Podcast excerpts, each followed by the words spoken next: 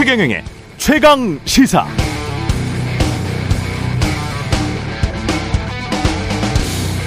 (10월 30일) 이태원 참사 다음 날 윤석열 대통령 주재로 열린 긴급 중대본 회의에서 이번 참사를 어떻게 부를지 논의를 하다가 이태원 사고로 명명하기로 하고 사고 명칭에서 압사라는 단어를 빼기로 했다는 KBS 단독 보도가 최근 있었습니다. 관련해서 어제 대통령실 관계자는 단순 행정적 용어 통일로 중립적 단어를 사용하고자 했을 뿐이다. 이렇게 해명했네요.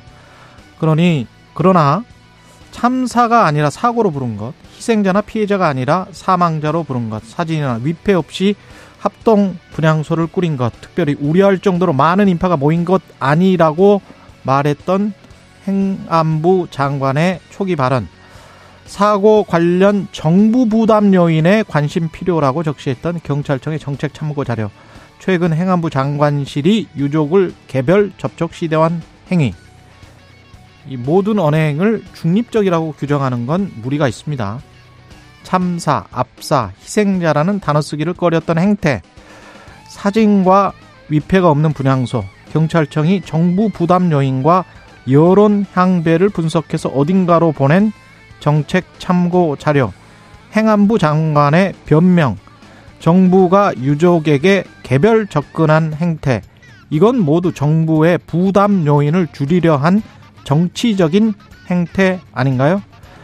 행태는 정치적이었는데 말로는 중립적이었다고 주장하면 그건 위선적인 것이 되겠죠?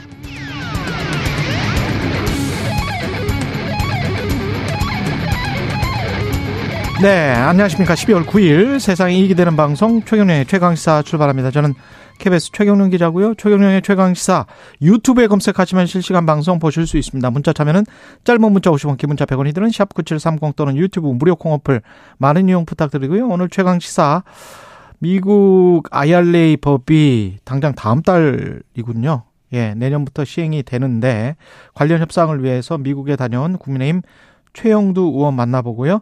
건강보험료 재정에 빨간불이 들어왔다. 혹시 내 보험료 수가 오르게 되는 것 아닌가 궁금하신 분들 위해서 관련 소식도 준비했습니다. 많은 청취 부탁드립니다.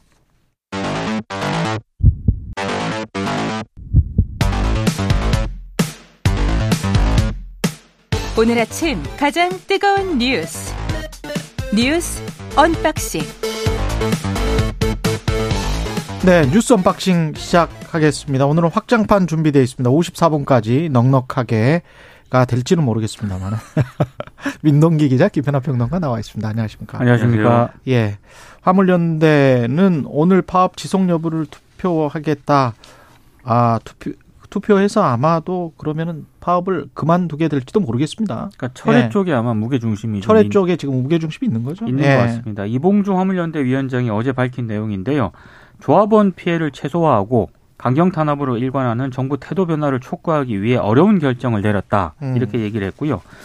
어, 일단 제도 일물 제도 일물을 막기 위해서 대승적 결정을 내렸다라고 밝혔습니다. 그러면서 국회 쪽을 향해서도 국회가 안전 운임제가 일몰되기 전에 3년 연장 법안을 조속히 입법하라 이런 것을 요구를 했는데요. 어, 어, 정부가 앞서 지난달 28일 시멘트 화물 기사들에게 업무 개시 명령을 내리지 않았습니까? 그리고 어제 오전에는 철강 석유화학 업종의 업무 개심 명령을 이제 추가로 내렸는데 정부가 강경 일변도로 일단 나오니까 화물연대 입장에서는 다른 뭐 뾰족한 방법이 없었던 것으로 일단 보이고요. 그리고 어제 또 더불어민주당이 국민의힘의 안전운임제 3년 연장안을 수용을 했습니다. 예. 이 수용을 한 것에 대해서 화물연대는 민주당의 결정과 화물연대 이번 총파업 투표 결정은 관계가 없다. 업무 복귀 명령의 위헌성 판단은 법으로 끝까지 갈 것이다. 이런 입장을 내놓긴 했는데 음. 일정 부분 영향을 좀 미치지 않았나 이렇게 해서 좀 생각이 되고요. 화물연대가 오늘 서울행정법원에 업무 개시 명령을 담은 화물차 운수사업법에 대해서 위헌 법률 심판 제청을 신청할 예정입니다. 그러니까 지금 화물연대 입장에서는 완전히 이제 진퇴가 다 막혀버리는 그런 상황이 됐었던 것이죠. 사실상 파업을 통한 임금 인상 요구였는데 이게 네. 품어 확대라는 게 그게 이제 실패를 한 겁니다. 네. 그렇죠. 첫째로 이제 어, 파업의 효과가 업무 개시 명령이 계속 나오면서 반감돼 반감되었기 때문에 이게 힘이 실릴 수가 없는 구조가 됐고 두 번째로 이제 업무 개시 명령에 그러면 응하지 않아야 되는데 조합원들이 그것을 강요할 수 없는 거 아니겠습니까? 강제할 수 없는 상황이고 그리고 지도부가 그렇죠. 예. 일을 만약에 계속 조합원들이 일을 안 하도록 두는 것은 첫째로 형사적인 책임이나 이런 것까지 이제 오는 거고 음. 둘째로 또 수입의 문제에 있어서도 이분들은 하루 일을 안 하면 그만큼 그냥 뭐 수입이 없어지는 구조잖아요. 그렇죠. 특수고용 네. 노동자이기 때문에 그런 점들을 계속 이제 조합원들에게 강요하기가 어렵다라는 판단을 했을 거예요. 근데 문제는 정부가 이렇게 강경하게 계속 나오면 지도부 입장에서는 어제도 말씀드렸듯이 아 정부가 강경하니까 우린 그만하겠습니다 이렇게 얘기할 수 없는 거거든요. 다만 여기서 좀 명분상으로 좀 이 반영이 된 게 어쨌든 계속 이렇게 어 파업 기조를 유지하는 경우에 어 이 정부가 이제 안전운임 이제 일몰 연장 3년 이 3년 연장도 안 하겠다라고 하는 취지의 발언을 한바 있지 않습니까?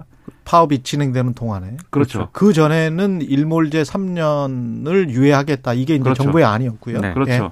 그래서 그 3년 연장조차도 안- 못 받으면 그냥 올해 말로 안전운임제는 없어지는 거거든요. 음. 그러면은 파업은 파업대로 했는데 피해는 피해대로 크고 이 제도 자체도 못 지켜내는 상황이라고 하면은 계속 할 수가 없는 상황인데 이게 다행이라고 해야 될지 뭐라고 해야 될지 민주당이 어쨌든 3년 연장에 대해서는 지금 여당하고 합의를 했다 이렇게 주- 어, 합의를 하겠다라고 주장을 한 거 아닙니까? 그렇죠. 실제 합의는 되지 않은 것 같아요. 뭐 네. 여당에서는 일단 파업부터 접고 얘기하십시다. 뭐 이런 분위기고 대통령실도 그러한 강경 입장을 계속 고수하고 있는데 어쨌든 그러한 것들이 일부 명분으로 작용을 해서 그러면 조합원들의 의사를 묻겠다. 이제 이렇게 넘어간 것 같고 아마도 조합원들 입장에서는 지금 쭉 말씀드렸듯이 파업을 계속 해봐야 실익이 없는 그런 상황이 이제 닥쳤기 때문에 아마도 어, 중단하자라는 쪽으로 상당히 여론이 기울지 않을까라고 전망이 되고 아마 정오 정도의 결과가 나온다고 하는데 음. 이런 상황이라면 이제 어, 일정 정도 1차적으로는 이 상황이 이제 마무리가 되는 국면으로 갈 것 같습니다. 그러니까 국민의힘이 예. 어, 안전운임제 3년 연장안을 이제 얘기를 했고 이거를 민주당이 어제 받겠다라고 하지 않았습니까? 예. 근데 어제 국민의힘에서 나온 내용을 보면 일단은 화물연대가 파업 중단을 해야 된다. 그래야 아, 뭐 합의를 할 수 있다. 뭐 이런 쪽으로 지금 입장을 내놓았거든요. 음. 그러니까 아무래도 오늘 화물연대 총파업 투표 결과가 상당히 좀 중요할 것 같고요. 음. 근데 그럼에도 불구하고 약간 우려가 되는 것은 대통령실이 굉장히 강경 기조를 계속 밝히고 있습니다. 그래서 화물연대가 오늘 총파업 투표를 통해서 화- 파업을 만약에 접는다 하더라도 대통령실이 기조가 바뀌어야 이게 타결 가능성이 좀 있는 거거든요. 원래 정부 아니었는데 그렇습니다. 3년 연장하는 그래서 이제 지금 대통령 같은 경우에 왜 강경 드라이브를 계속 하느냐? 아무래도 최근에 뭐 지지율이 조금 올라가고 있는 이런 부분, 화물연대 대응을 잘했다. 뭐 예. 보수층 쪽에서 조금 뭐 잘했다라는 평가가 있는 것으로 일단 보이는데요. 예. 어, 이런 부분 때문에 만약에 기조가 바뀌지 않는다라고 한다면은 사태가 또 악화될 가능성도 있습니다. 그러니까 말씀하셨듯이 애초에 이제 3년 연장하겠다라고 한 거는 지금 대통령실의 태도는 대통령실 관계자 이렇게 갖고 언론에 이제 얘기가 나오는 것을 보면 그때 3년 연장한 거는 화물연대가 파업에 돌입하지 않는 것을 전제로 해서 한 얘기고 지금 파업을 이제 하고 있는 동안에는 어 3년 연장도 우리는 어안 할 수 있다. 그냥 그대로 두면 안전 운임제는 이제 일몰되는 것이기 때문에 어 실제로 이제 효과나 이런 것들을 좀 더 면밀히 따져볼 필요가 있는 있다고 생각을 하는데 어 그걸 그걸 이제 실태 조사나 이런 것들을 진행하는 것이 필요하다고 생각한다 이렇게 주장을 했거든요. 그리고 이 관련 논의가 이어지는 과정에서도 대통령실은 계속 그런 입장이었습니다. 그러면은 이제 화물연대가 파업을 접었음에도 어 3년 연장에 대해서 여전히 회의적인 시각이 내부에 있을 수 있다라는 걸 보여주는 거고 지금 말씀하셨듯이 이렇게 계속 뭐 이 이 자리에서 몇 차례 말씀드렸어요. 어 민주노총을 때리고 노조에 대해서 강경 대응하고 이런 것들에 대해서는 보수적인 유권자층이라면 그게 뭐 합리적인 쪽이든 온건파든 강경파든 상관없이 다 좋아하는 이슈란 말이죠. 그러다 보니까 오히려 이걸 기점으로 해서 정부가 이런저런 어 좀 다른 어떤 영역의 정책 드라이브도 같이 걸 수 있다라는 판단을 하게 되면 이걸 사실 뭐 안전운임제에 대해서 절충하거나 합의할 필요가 없다 이런 생각 할 수도 있는 거거든요. 근데 그런 선택은 장기적으로 단기적으로야 뭐 이 지지율도 오르고 뭔가 원칙적인 단호한 모습을 보여준 것처럼 각인되고 이미지 전략에 도움이 되고 여러 근거가 있는 뭐 그런 효과로 이어질 수 있지만 장기적으로는 그런 것들이 다 부담이 되고 부작용이 일어날 수밖에 없어요. 대표적으로 이제 화물 노동자들의 삶이라는 게 있는 거 아니겠습니까? 그럼 안전운임제가 없어지면은 내년도에 그럼 화물연대가 뭐 어떻게 하겠습니까? 화물 노동자들이 어떻게 하겠습니까? 지금 있는 것도 없어진다고 하면은 그런 것까지 고려를 해서 최소한도의 어떤 어, 합의와 절충은 해야 된다고 보고요. 뭐 파업을 뭐 이 유지하는 것이냐 또는 접는 것이냐와 상관없이 그리고 이게 끝이 아니고 일단 안전운임제가 이 유지가 된다는 전제를 하면은 여전히 이제 품목 확대나 이런 것들은 장기적으로라도 논의를 해봐야 됩니다. 왜냐하면 지금 안전운임제에 대한 효과를 얘기하고 있지 않습니까? 근데 지금 이제 정부의 어떤 이 정부기구의 비공개 자료나 이런 것들을 보면은 지금 상황에서는 정확하게 안전운임제의 효과나 이런 것들을 확실하게 확인할 수 없다는 결론이지 않습니까? 그렇기 때문에 이걸 감안해서라도 품목 확대나 이런 것들은 장기적으로 논의를 하자는 게 화물연대도 그렇고 민주당의 제안이기도 하니까 그런 점에서도 정치의 어떤 가능성이나 이런 것들을 열어두고 좀 논의를 해갔으면 좋겠습니다. 저는 이거를 세계 경제 차원에서 좀 보는데요. 지금 사실은 미국도 그렇고 미국은 그냥 올려줬잖아요. 그렇게. 그렇죠. 예, 한 24% 어, 철도 노조가 파업하려고 하니까 24% 잠정 합의 안이었고 5천 달러 보너스가 있었었죠. 5년 동안 24% 올리는 거였는데 지금 인플레이션 때문에 다 그래요. 유럽도 지금 파업하려고 하고 미국도 파업하려고 했던 것들이 실질 임금이 감소를 하는 겁니다. 인플레이션 네. 때문에. 뭐 물가가 상승하면 당연히 월급이 그대로라면 그리고 자기 보리가 그대로라면 아 이거는 생계가 쪼들릴 수밖에 없는 거거든요. 그런 차원에서 민생 경제라는 차원에서 정부가 한번 생각을 했으면 좋을 것 같아요. 기업의 비용과 관련해서는 상당히 많이 올려줬고 그거를 용인을 해줬잖아요. 식품 가격이든 뭐 건축비든 다 용인을 해줬지 않습니까?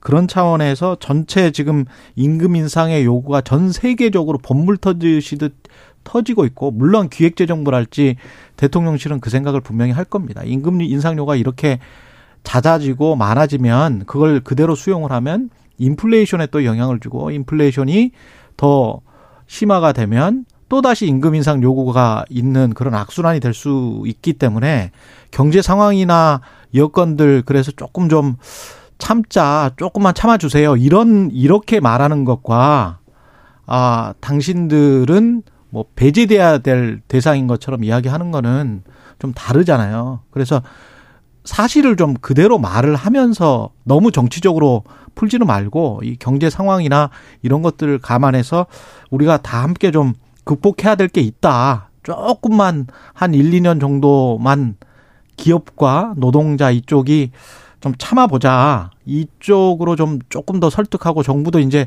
안전인제 3년 그거는 원래 정부 아니었으니까 좀 포용적으로 받아줬으면 좋겠습니다. 화물연대 예. 파업이 이례적이지 않은 게요. 음. 조금은 다른 얘기긴 합니다만 지금 뉴욕타임스 기자들도 뉴욕타임스 노조도 한시적으로 지금 파업 돌입한다는 그런. 그럴 수밖에 없습니다. 왜냐하면 예. 예. 이 물가는 높이 올랐는데 임금 음. 상승률은 그만큼 안 오르니까 예. 뉴욕타임스 기자들까지 지금 조건부 파업을 했거든요. 그리고 정부 입장에서는 저는 정부가 이렇게 거시경제를 운영함에 있어서 사실은 제가 최강 시사 진행하면서 올 초부터 계속 그랬었잖아요. 정부 출범할 때부터 지금 제일 중요한 거는 통화 수합이다. 통화 수합을 해야 환율이 안정되고 그래야 수입 물가가 떨어진다. 근데 그거를 5월에 바이든 왔을 때 다 퍼주면서 음. 그걸 못 받았잖아요.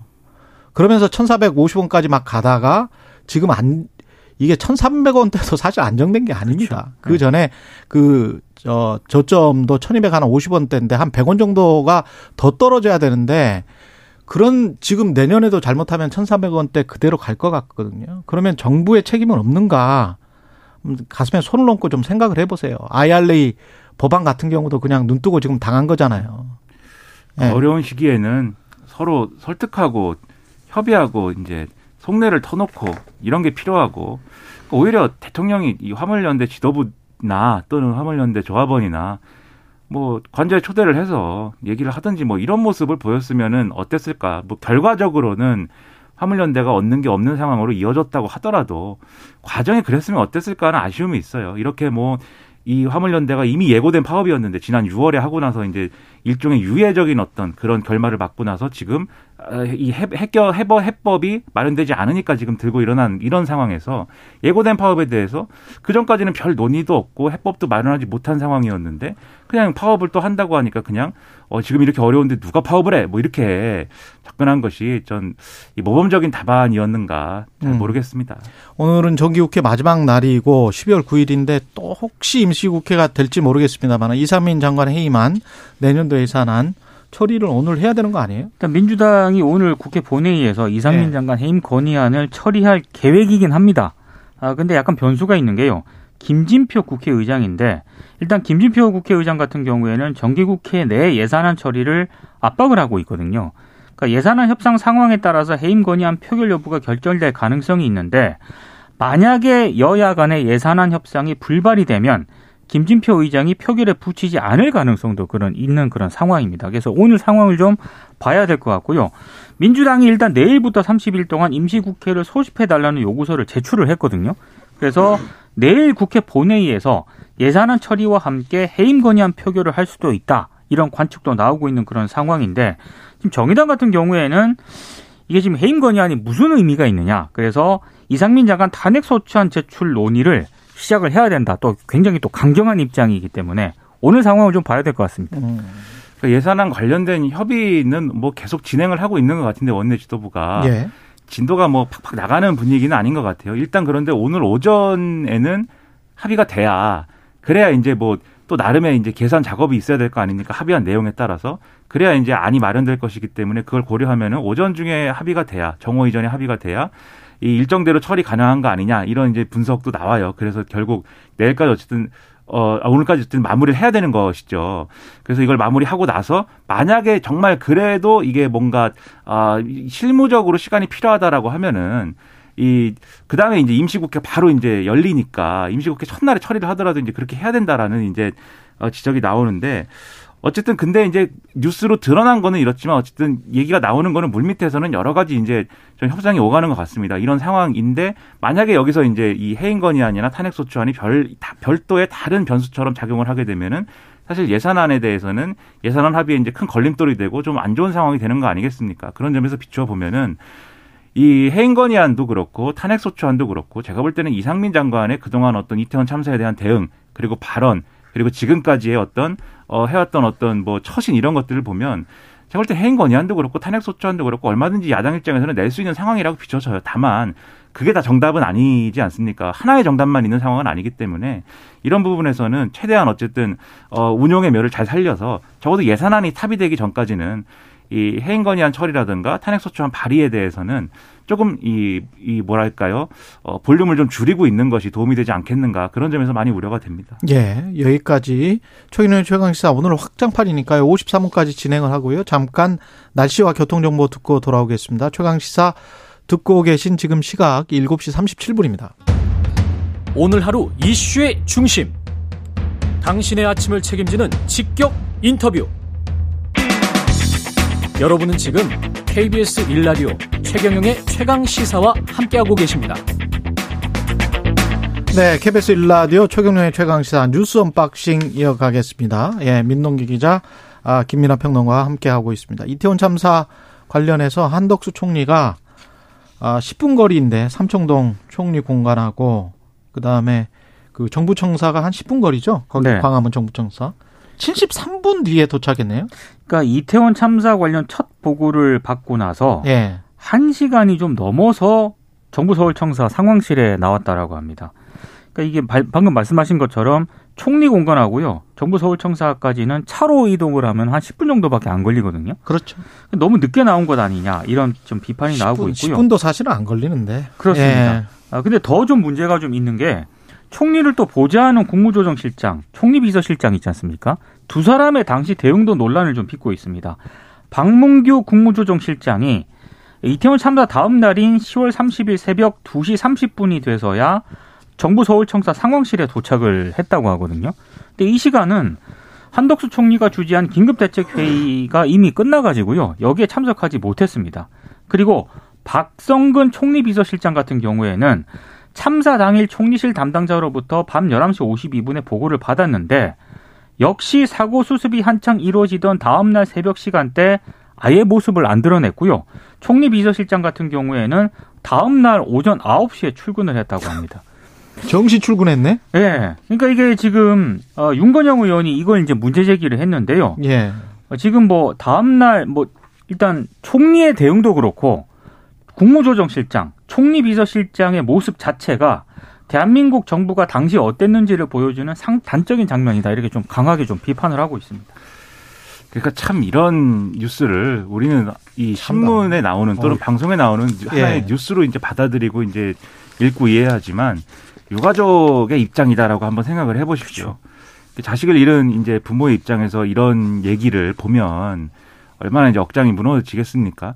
당연한 것인데 그렇다면은 왜 이런 일이 일어났는지 이게 또 어, 각자의 사정이 뭐 있을 수도 있겠죠. 어떤 차원에서는 우리가 뭐 다들 뭐 하는지 모르니까 뭐 무슨 사정이 있었던 것인지 그러면 그리고 그 사정은 그러면 우리가 납득할 만한 것인지 이거를 짚어보고 어 다음번에 뭐 이런 뭐 좀 안 좋은 이 참사나 이런 것들이 일어났을 때는 제대로 대응할 수 있도록 하는 그러한 근거들을 뭐 마련하고 이런 것들을 우리가 해야 되는 거 아니겠습니까? 무슨 사정이 있겠어요? 지금 공적인 일이고 공적인 업무인데 관련해서 긴급하게 회사에 나가야 되면 사무실에 들어가야 되면 다 아니 들어가는 총리가 총리가 지금 정부 청사 상황실에 도착을 했잖아요. 거지. 예.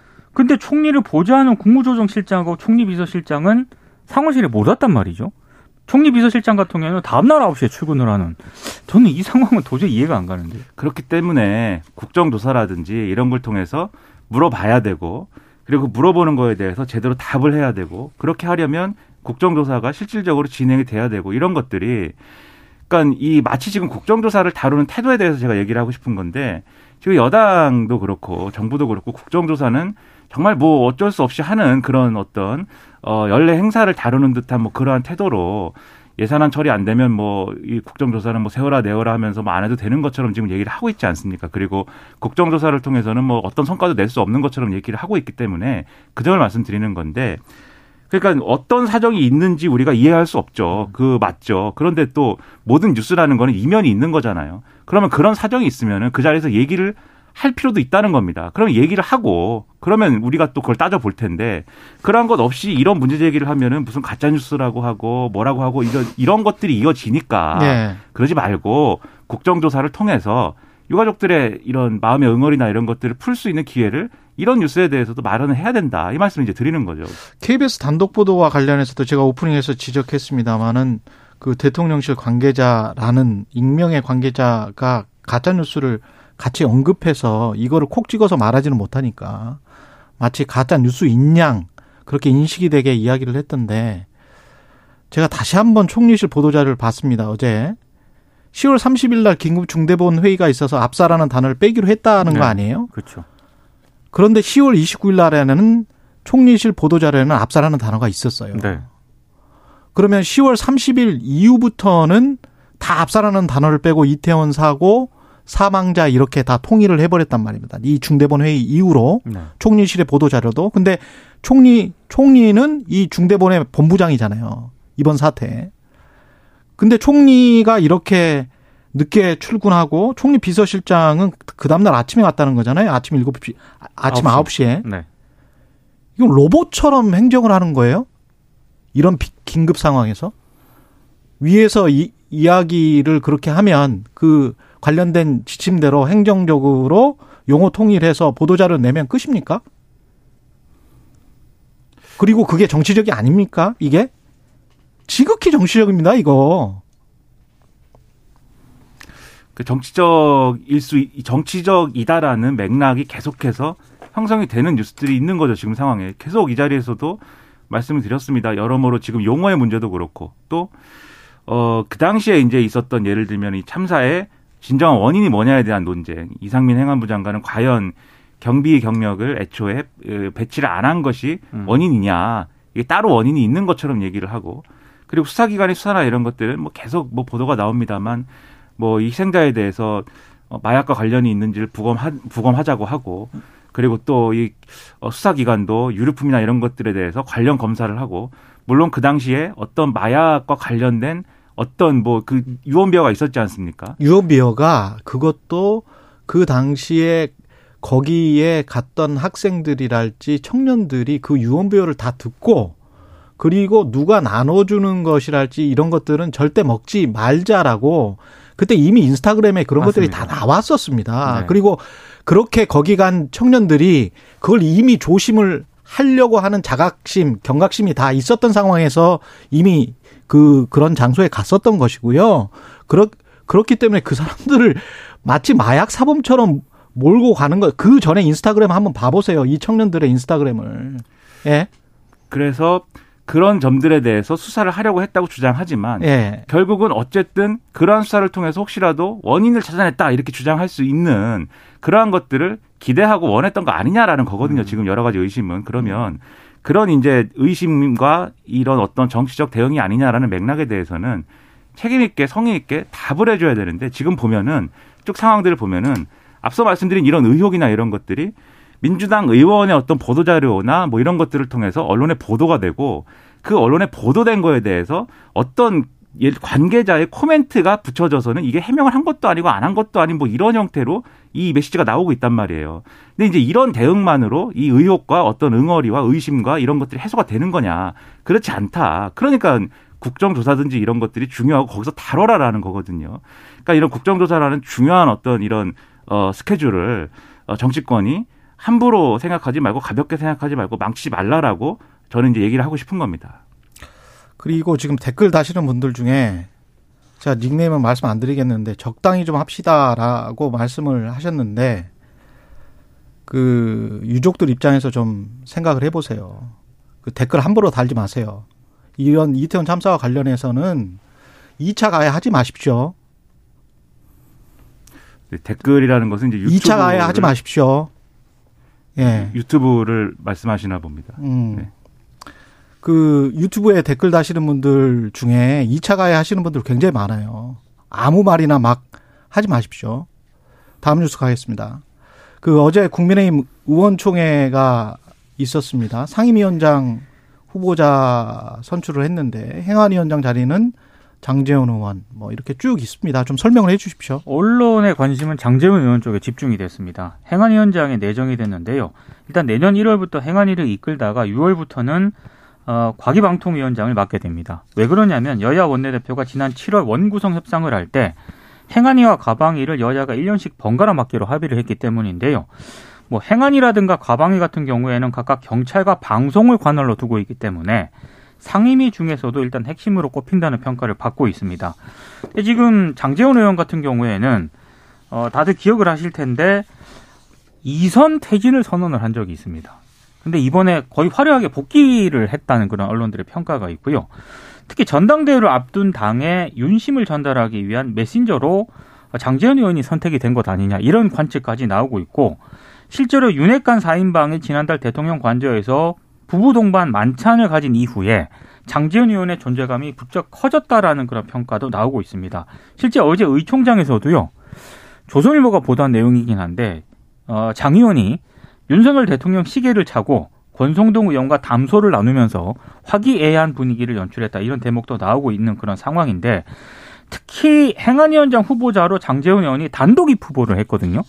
이게 단독 입 후보를 한 데에도 이른바 윤심이 작용한 것 아니냐라는 해석도 있고 특히 행안위 자체가 이태원 참사라든가 행안부 경찰국 신설과 같은 윤석열 정부의 주요 이슈를 다루기 때문에 장재훈 의원이 상당히 용산 대통령실과 앞으로 굉장히 좀 밀접하게 움직일 가능성이 높다 이런 관측이 나오고 있습니다. 그러니까는 장재훈 의원이 100일 정도 된 것 같습니다. 그 이선 후퇴론을 주장을 하면서 어떠한 이제 선출직이나 뭐 이런 것을 맡지 않겠다라고 얘기를 했는데 상임위원장은 뭐 그 범주에 안 들어가는 것인지 뭐 잘 모르겠는데 어쨌든 말씀하신 대로 윤핵관 중에 윤핵관이다 이런 평가를 받는 인물이고 더군다나 이런 보도도 있어요. 어쨌든 이 부부 동반 만찬을 윤석열 대통령 관저에서 이제 한 거잖아요. 그 자리에서 윤석열 대통령이 장제원 권성동 두 사람은 이 정권을 만든 어떤 밀알들이기 때문에 서로 싸우면 안 된다. 이렇게 얘기를 했다는 말도 있고 그런 이런 이 어떤 일관적인 맥락을 따져 보면은 결국 이제 윤심과 가까운 사람 위주로 지금 핵심 포스트에 쭉 배치가 되는 그런 그림으로 계속 가는 그렇죠. 거거든요.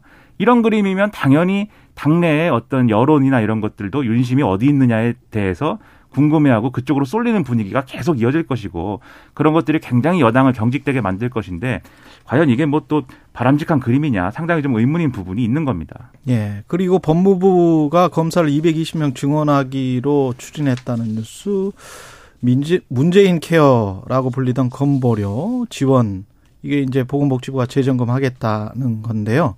예, 한꺼번에 좀 소개를 해줘야 될 것 같습니다. 예. 일단 법무부가 앞으로 5년간 판검사를 590명 늘리는 법 개정을 추진을 하는데요.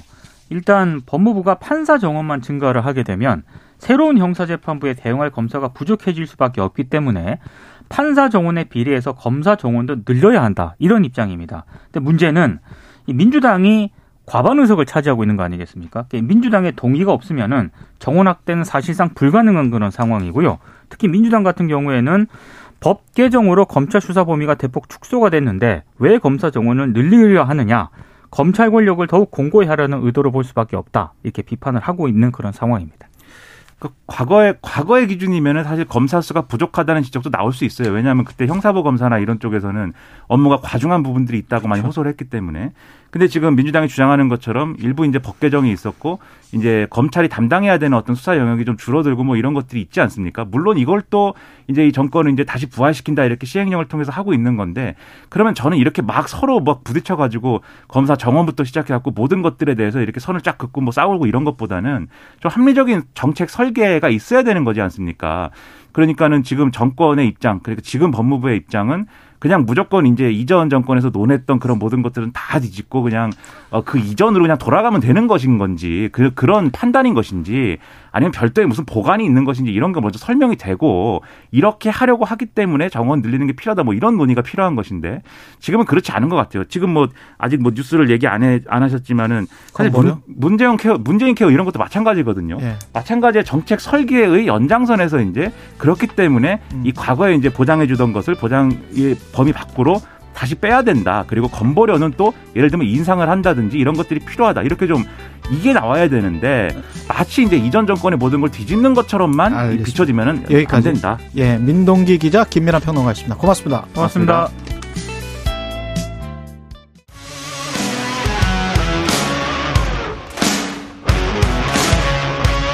오늘 하루 이슈의 중심 최경영의 최강 시사. 네, 미국에서 생산한 완전히 조립한 전기차에만 보조금을 주겠다. 이런 내용을 담은 IRA 법안이 내년부터 발효가 됩니다. 이렇게 되면 가격 경쟁력에서 아무래도 한 천만 원 정도 밀릴 수밖에 없는데요. 전기차 수출에 차질이 빚어질 것 같습니다. 업계 피해를 막고자 협상하러 미국으로 달려갔다가 어제 밤에 돌아오신 분입니다. 형, 형두 캔두? 국민의힘, 예, 최영도 의원 나오셨습니다. 안녕하십니까. 네, 안녕하십니까. 형두 캔두는 뭐, 저, 의원님이 만드신 닉네임 같은 거예요? 예, 우리 선거하는 중에, 예. 우리 캠페인 하던 후배 한 분이, 아.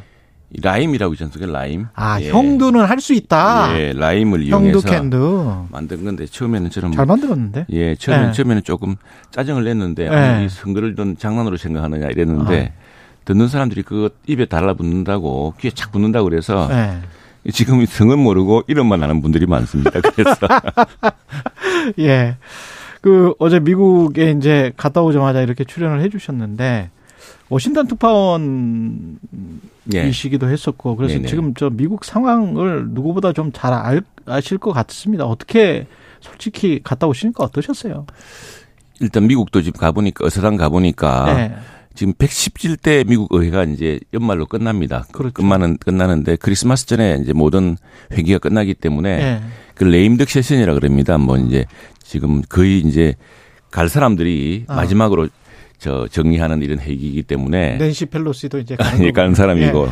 우리 한인 지역구에 있는 미국 의원님도 뭐 수화지 의원이라는 분도 이제 예. 어, 김치 옛날 행사에 나오셔가지고 어. 어, 내년부터는 자리를 떠난다고 이제 이런 말씀도 하시고 우선에 의사당 내부가 어수선해요 보니까 네. 집기들이 많이 그냥 그 해관 같은 경우에는 하원 해관 같은 경우에는 복도에 많이 나와 있더라고요 보니까 어. 이제 새로 들어갈 사람들 집길 넣어야 되고 하니까 네. 그런 어수선한 상황이고 의원들이 아주 다급하더라고요 보니까 그 본회의가 있어가지고 음. 어, 본회의장을 오가면서 그러니까 어, 미국 의사당은 상원 의원 회관이 왼편에 있고 또 하원 의원회관은 여러 개 건물이 우편에 있거든요. 예. 그 지하로 조그마한 지하철 같은 게 있습니다. 지하철이기보다는 예. 모노레일 같은 거, 트램 예. 같은 게 있어요. 예, 예. 거기는 급하니까 예. 의원들만 다니게 해놔서 음. 그래서 전부 지상으로 막 이동하고 그래. 그렇게 했는데 굉장히 분주한 상황이었고 우리가 했던 관심에 대해서는 이제 어 충분히 알게 되었는데. 음.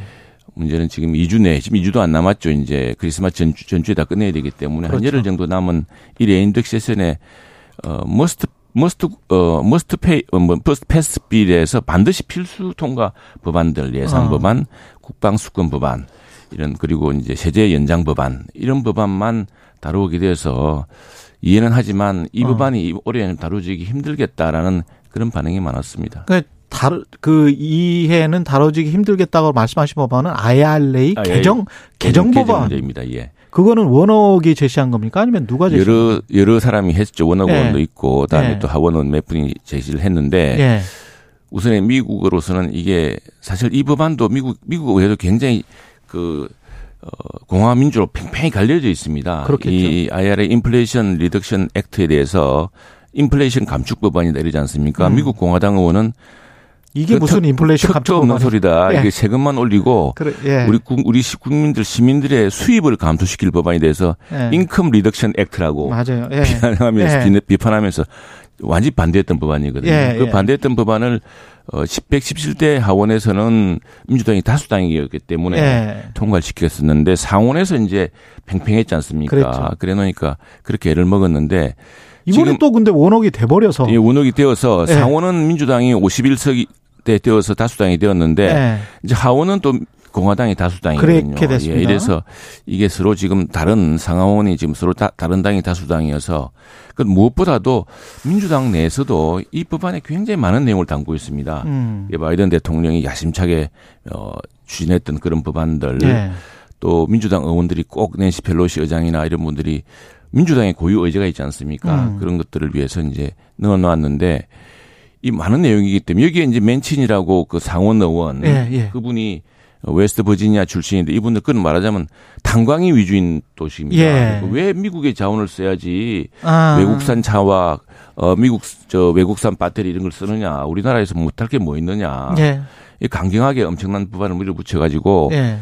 뿐 아니라 여러 개 있기 때문에 이 법안을 그 한 조항만 핀포인트로 탁 바꾸기가 어렵다. 열면은 굉장히 판도라가 열린다. 이제 이런 생각을 하는 것 같아요. 제가 청취자분들을 위해서 네. 시간도 없고 그렇기 때문에 10분밖에 안 남았는데 딱 두 가지가 핵심 포인트인 것 같습니다. 네. 하나는 국내 제조 자동차 업체들을 위한 것. 네네. 또 하나는 배터리 그렇습니다. 관련입니다. 자동차 업체들은 지금 이게 내년부터 시행해서 2032년까지 그냥 가는 거예요. 네네. 10년 동안. 그러면 2025년에 현대차가 조제했다가 전기차 공장을 만들기 때문에 한 2년 정도가 우리가 지금 타격을 입게 되는 네, 거거든요. 그렇습니다. 그게 지금 2년을 벌충할 수 있느냐 없느냐. 네. 그게 구체적으로 좀 말씀을 해 주십시오. 네네. 예. 거기에 대해서 이제 그래서 바로 법안 요지가 대부분 3년 유예가 있습니다. 예. 법안이라든가. 예. 왜냐하면은 이미 한국 자동차 회사들은 미국의 투자 계획을 가지고 있고 투자 그렇죠. 계획도 발표를 했습니다. 예. 또 원업 원이 있는 곳은 이 조지아주 이런 데는 그렇죠. 지금. 현대차, 기아차가 굉장히 많은 사람을 고용하고 있습니다. 현실적으로. 예. 예. 어 그래서 그 그쪽 의원들로서는 이해 관계가 있는 겁니다. 음. 그래서 이걸 국내산 부분, 국내산이 아니고 그 이 법안에 보면 북미산입니다. 북미산이라고 하면 그 USM USMAC인가요, MCA인가요? 예. 어 미국, 어 캐나다, 멕시코, 멕시코. 예, 예. 옛날 자 우리 나프타라고 나프타. 불렸던 예. 북미 자유무역 협정 국가 내에는 돼 있거든요. 그렇죠. 어 그러면 왜 한국은 북미 자유무역 국가 다음으로 큰 저 FTA인데 안 되느냐 예. 이런 이런 주장까지 하고 있고 예.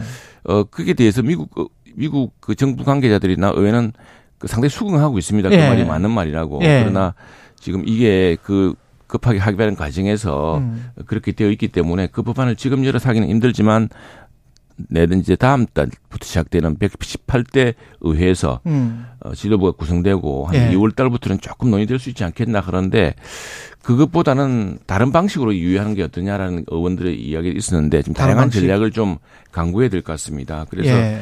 다만 그러나 이 문제는 내년이 되면은 이 배터리 요건이 강화되어서 예. GM이나 포드 같은 미국 자동차 업계들도 이 기준을 맞추기 어렵게 됩니다. 예. 그래서 당장 지난 8월에 9월에 이 법안이 공개되었을 때 음. 미국 자동차 업계들도 어 저 맨친 의원 같은 분들 찾아가서 이렇게 음. 되면 우리도 그 기간 내에 배터리 기준을 맞추기 어렵습니다. 그러면은 자유무역 지역 자유무역 협정을 맺은 국가들이라든가 네. 또 동맹이라든가 이런 국가들까지 좀 넓힌다든가 하는 음. 이런 완화 완화 요건이 있어야지 이 엄격하게 적용하면 굉장히 힘들다고 이야기하고 있기 때문에 지금 말씀하시는 건 배터리 원자력까지 예, 말씀하시는 겁니다. 맞습니다. 예, 왜냐하면 예. 내년 되면 배터리 그 기준이 예, 시작되거든요. 예, 맞습니다. 예. 이게 점차 내용이 높아지기 때문에 예. 그래서 점차 그 시행이 이제 본격화될수록 예. 미국 회사들도 굉장히 부담을 느끼고 있고 음. 또 무엇보다도 마크롱 대통령이 얼마 전에 미국 가서 또 그런 강경한 발언을 하고 이후에서도 이 문제에 대해서 굉장히 심각하게 생각하고 있습니다. 그래서 예. 어, 과거와 달리 좀 이 문제에 대해서 미국 여론도 예. 어, 미국도 의회나 미국 저 지도 또 백악관이나 이런 정부도 이 문제를 어떤 식으로 푸는 해법을 찾아야겠다. 그런데 이미 만들고 시행될 법안을 당장 만들어서 고치기는 좀 이런 어려운 난점이 있다라는 네. 이런 정도입니다. 그래서 지금 다른 방법을 지금 한미 양국 간도 그렇고 네. 또 미국과 EU 간에도 논의하고 음. 있을 것으로 지금 짐작하고 있습니다.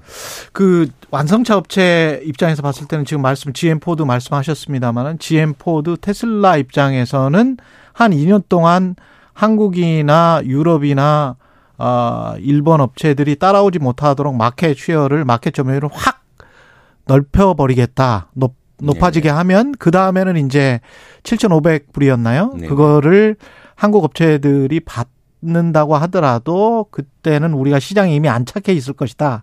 이런 계산이 있을 거기 때문에 이 사람들은 지금 계속 이 법안이 그냥 내년부터 발효되기를 원할 거란 말이죠. 분명히.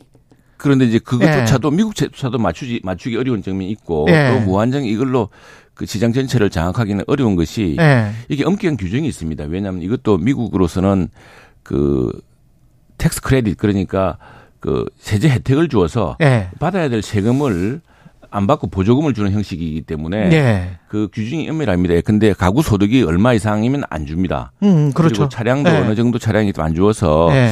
근데 좀 고급 사양의 그 전기차 같은 경우는 아주 혜택 대상이 아니거든요. 예. 예. 그래서 그런데 이제 GM이나 포드 같은 게 테슬라 같은 경우는 상당히 고급 사양을 하면은 어. 혜택이 별로 없다고 합니다. 그런데 우리랑 비슷하네요. 예. 예. GM이나 예. 포드 같은 경우는 이제 어 좀 저 진짜 서민들이 탈 수 있는 그런 예. 전기 차량 같은 경우에 혜택이 많은데 그, 그 경우는 양산을 하려고 보니까 지금 배터리 규정을 뭐 북미산을 이제 국내산을 몇 년에는 50%. 음.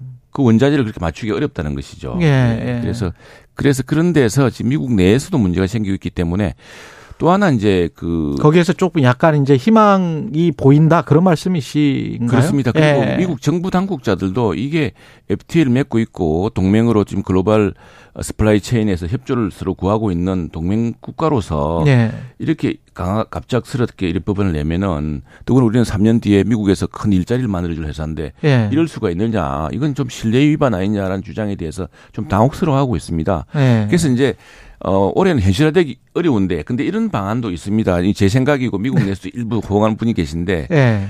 국방 수권 법안 같은 게 있습니다. 그 예. NDAA라고 미국의 국방, 미국의 방위에 문제를 끼치는 법안에 대해서는 우선적으로 국방 수권 법안이라는 것을 별도로 만들어서 거기에 여러 조항을 집어넣습니다. 음. 그래서 우리 동맹국, 우리의 저 자유무역 교역 국가들에게 또 기후 변화와 어 여러 가지 글로벌 supply chain의 안정을 위해서 노력하는 이 위해서 지금 전기차 분야에 관해서는 뭐 예외 조항 같은 예, 경우는요. 예, 예. 근데 IRA 네. 법안에 그 몇 조항을 1년간 유예한다든가 하는 방식으로 그래서 NDAA라는 게 그런 여러 가지 법안들을 해결할 수 있는 방안이기 때문에 말해 미국 사람들 농담처럼 크리스마스 트리라고 이야기를 합니다. 뭐 크리스마스 트리 네. 여러 군데를 주렁주렁 다는 건데 문제는 이제 이렇게 하려면은 그 당사국 정상들 간의 강력한 결심과 뭐 그 정도가 있어야 됩니다. 일종의 시행령 같이 이렇게 만들어 놓을 수 있네. 음, 특별법 같은 것이죠. 특별법 같은 예, 거를. 특별법 같은 걸 해서 국방이 최우선이기 때문에 아. 그런 경우에 어떤 것을 그 규정을 넣어서 그건 이제 그러면은 이미 이미 제정되고 시행된 법안에 그 부분만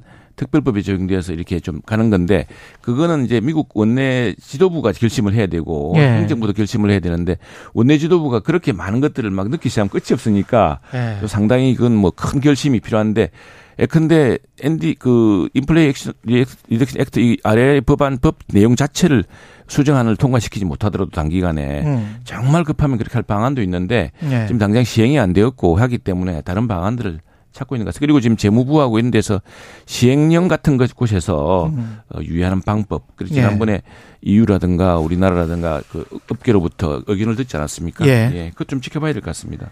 그 우리 저 KBS 한보경 특파원이 미국 전문가들 인터뷰를 했는데 IRA 관련해서는 큰 변화가 없을 것이다. 이게 이제 네네. 미국 전문가들 이야기인 것 같은데 지금 고생해서 갔다 오셨는데 조금 성과가 있었으면 좋았을 텐데 아직까지는 확 정된 게 뭐가 없군요. 그러면 시기 혹시 뭐가 타협이 된다면 언제나 가능할까? 그거는 어떻게 생각하세요? 마지막으로 고고. 이제 내년 대 1월에 되면은 이제 새로운 네. 원 지도부 예. 우리 하원도 또 의장도 의장은 물론 공화당 다수당인가 공화당에서 나옵니다. 예. 어 그리고 민주당 상원이야 그게 부통령 의장이니까 예. 다만 이제 민주당도 법안을 무슨 하기 위해서 음. 조맨친 같은 강경한 민주당 내 의원한테 의존해야 되는 그런 지금 부순하는 부담이 어, 부담에서 벗어나게 되었는데 예. 2월쯤 되어야 뭔가 구성이 되고 또 2월? 예, 예. 예. 그리고 상반기에 시행이 되면은 예. 미국 자동차 업계들도 맞추기 힘든 문제가 생기고 예. 또 양국으로서도 뭔가 해법을 찾아보는 방법이 생길 수 있을 거라 생각합니다. 그 경우에 음. 또 지금 여기에 차량의 범위 아. 근데 예, 뭐 상업용 차량 같은 경우에 예. 예외로 해버리면은 예. 우리 같은 경우에 상업용 차량으로 일단 좀 우회로를 찾는다든가 아. 그런 방법도 있기 때문에 예. 어 그리고 또 미국에서는 또 이런 이야기도 합니다. 이게 어, 저 전체 지금 상업용 차량이라는 택시 같은 거 말씀하시는 거예요? 리스 차량이 많죠. 리스 차량 맞다. 우리 우리도 아. 대부분 그렇지만 예, 예, 예. 예. 렌트, 렌트카 또 예, 예. 우버가 이용하는 차들 맞아, 미국은 맞아. 전부 우버 예, 타고 다니거든요. 예, 네. 그렇습니다. 그리고 또한 또 하나 미국 사람들은 단기적으로는 북미 최종 조립 여건이 좀 부담스럽겠지만 음. 그냥 배터리라든가 이런 분야는 한국산이 덕을 보게 되겠다 또 이렇게 이야기하는 그 저 미국 정부도 있습니다. 그러나 우리 입장에서는 우리가 다, 다 자격이 있는데 왜 그렇게 음, 이야기하느냐. 우리는 또 FTA를 맺고 FTA 있었고. 국가이고 또 네. 우리는 우리대로 지금 실 양국 동맹 간의 신뢰 또 FTA를 통해서 그럼요. 미국과 한국이 공동으로 이룩해져 있던 질서가 있지 않느냐. 예. 그런데 왜 이렇게 갑자기 예, 그런 말에 좀 미국 사람들이 당혹스러워합니다. 미국 예. 정치를 위해서 미국 유권자를 위해서 자기들이 했던 법이지만 예. 그러나 동맹과 신뢰 이런 그렇죠. 문제도 있고 또 우리는 네. 우리 유권자가 있다고 이야기하면 네. 그럼 상호 유권자를 위해서 같이 공동의 이익을 찾아보자 이런 이야기를 하더라고요. 지금까지 최영두 의원이었습니다. 고맙습니다. 감사합니다. 여러분은 지금 KBS 1라디오 최경영의 최강 시사와 함께하고 계십니다.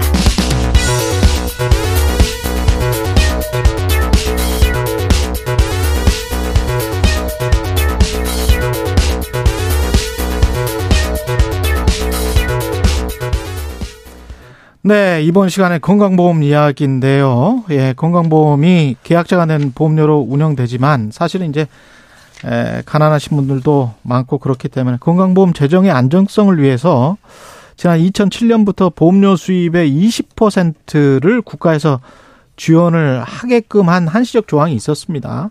근데 이것도 어 올해 말에 종료가 됩니다.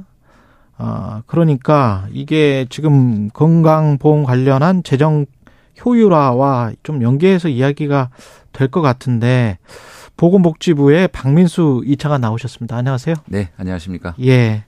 지금 일단 큰 그림으로 건강보험 재정부터 좀 보면 이게 지금 나라에서 지원을 해주고 있었습니다. 네, 예. 그렇습니다. 예. 어느 어떤 내용이었는지요? 예, 국민건강보험법하고 국민건강증진법 두 개 법에 의해서 지금 앵커께서 말씀하신 대로 한, 어, 예상 수입의 20%를 지원을 하고 있었고요. 예. 이게 일몰제로 운영이 돼서 올해 이제 그 일몰이 도달하는 시점인데 그간에도 한 세 차례 에, 연장을 해온 바가 있습니다. 그래서 국회에서 음. 지금 논의가 되고 있고 예. 합리적으로 어, 결정해서 아마 아, 일몰 연장으로 어, 합리적으로 결정해 나갈 수 있을 것이라고 생각합니다. 지금 처리된다고 하는 그 간당간당한 무슨 예산안 처리 여기에 그럼 다 있는 거예요? 아니면 그렇습니다. 따로? 예, 지금 10조 5천억 내년 네. 내년 예산안에 10조 5천억 원이 지금 반영이 돼 있고 아 반영이 돼 있군요. 예, 그 처리가 되면 예. 지원이 됩니다.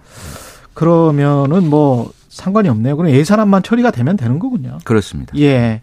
근데 사실은 건강보험이 보험료가 올라갈 여건들은 좀 있었었잖아요. 누적돼 있었던 거 아니에요, 이거?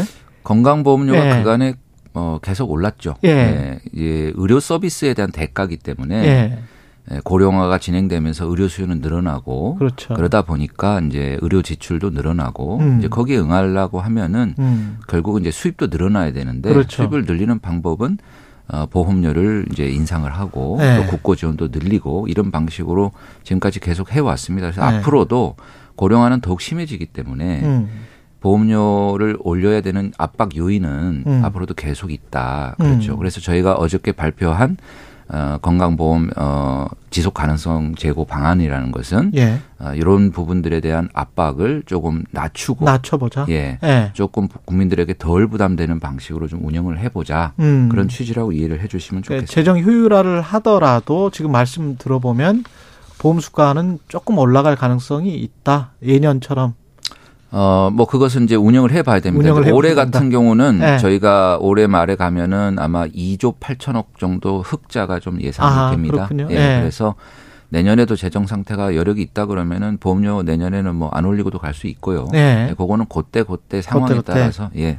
결정을 해 나가야 죠. 현재 상황은 어떻습니까? 건강보험 재정? 예, 지금 현재 누적 준비금이 예. 20조 원 가량 지금 저희가 보유하고 있고 예. 제가 좀 전에 말씀드린 대로 올해 말에 한 2조 8천억 흑자가 나면 한 23조 원 정도 저희가 이제 보유를 하게 되니까요. 예.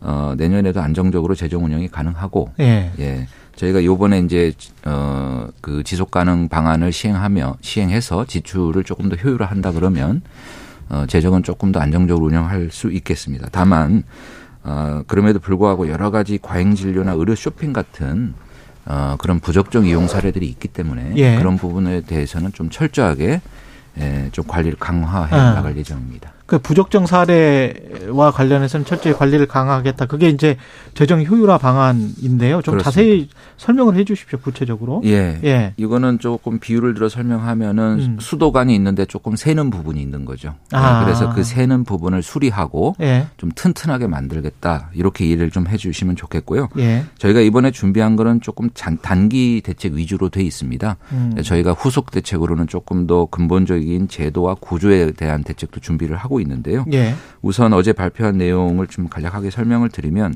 첫 번째가 이제 급여 관리인데 어, 예를 들면 뇌나 뇌혈관 MRI 같은 경우에 좀 의료적 필요도가 낮은데도 검사를 하는 이런 사례들이 있어서 예. 그런 부분들에 대한 기준을 좀 강화를 하고 그래서 음. 꼭 필요한 경우만 쓰도록 이렇게 할 예정이고요.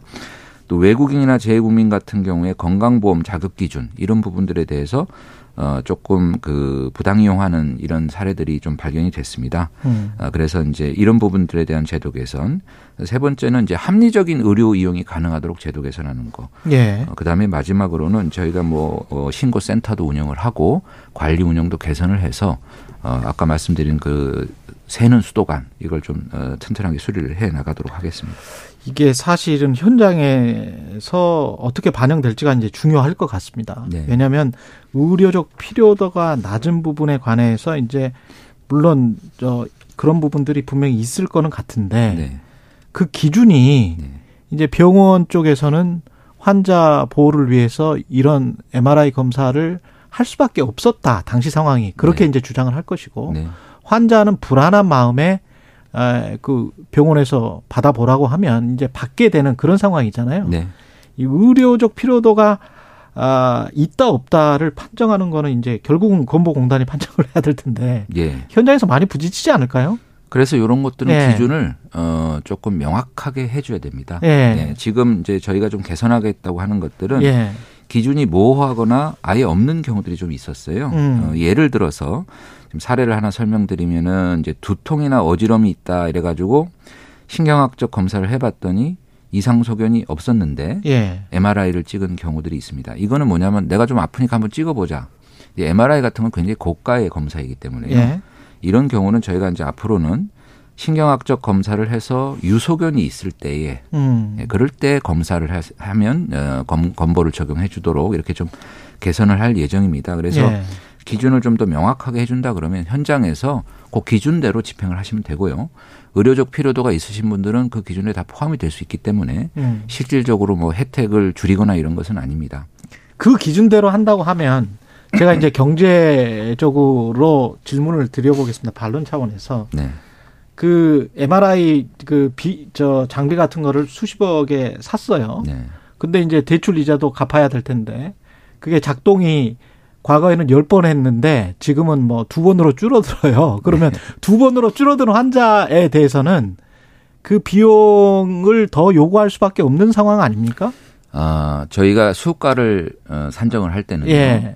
한 기계의 가격을 설정을 하고 예. 그것이 평균적으로 몇 회 이용되는지 예. 그리고 어, 퇴장 기간은 얼마나 되는지 이걸 감안을 해서 수가를 정해줍니다. 예. 그래서 정상적으로 운영하면은 그 지금 말씀하시는 비용을 다 커버를 하고 네. 남을 정도로 수가를 설정을 해주기 때문에 음. 거기에서 더 이제 초, 초과적인 이윤을 누리기 위해서 막 검사를 하는 것이다. 어, 하는 거, 이런 것들은 어떻게 보면 좀 과잉된 그 행위죠. 그래서 그런 것들을 명확한 기준을 통해서 알겠습니다. 막아보려고 하는 것입니다. 예, 네. 외국인 건강보험과 관련해서는 늘 얘기가 이것도 돼 왔었는데 네. 그것도 좀 설명을 해 주십시오. 예, 지금 가입자의 이제 자격 관리를 좀 강화하겠다는 것인데요. 음. 이제 사례들이 좀 있습니다. 예를 들면은 어, 외국인 중에 이제 어 직장 피부양자로 이제 등재를 하는 경우에 예. 입국한 당일날 어 고가의 진료를 받고 진료가 끝나니까 바로 또 출국한 이런 사례들이 좀 저희가 발견을 했어요. 음. 요거는 이제 의료 목적으로 입국한 것으로 어 상당히 추정되는 그런 내용이고 예.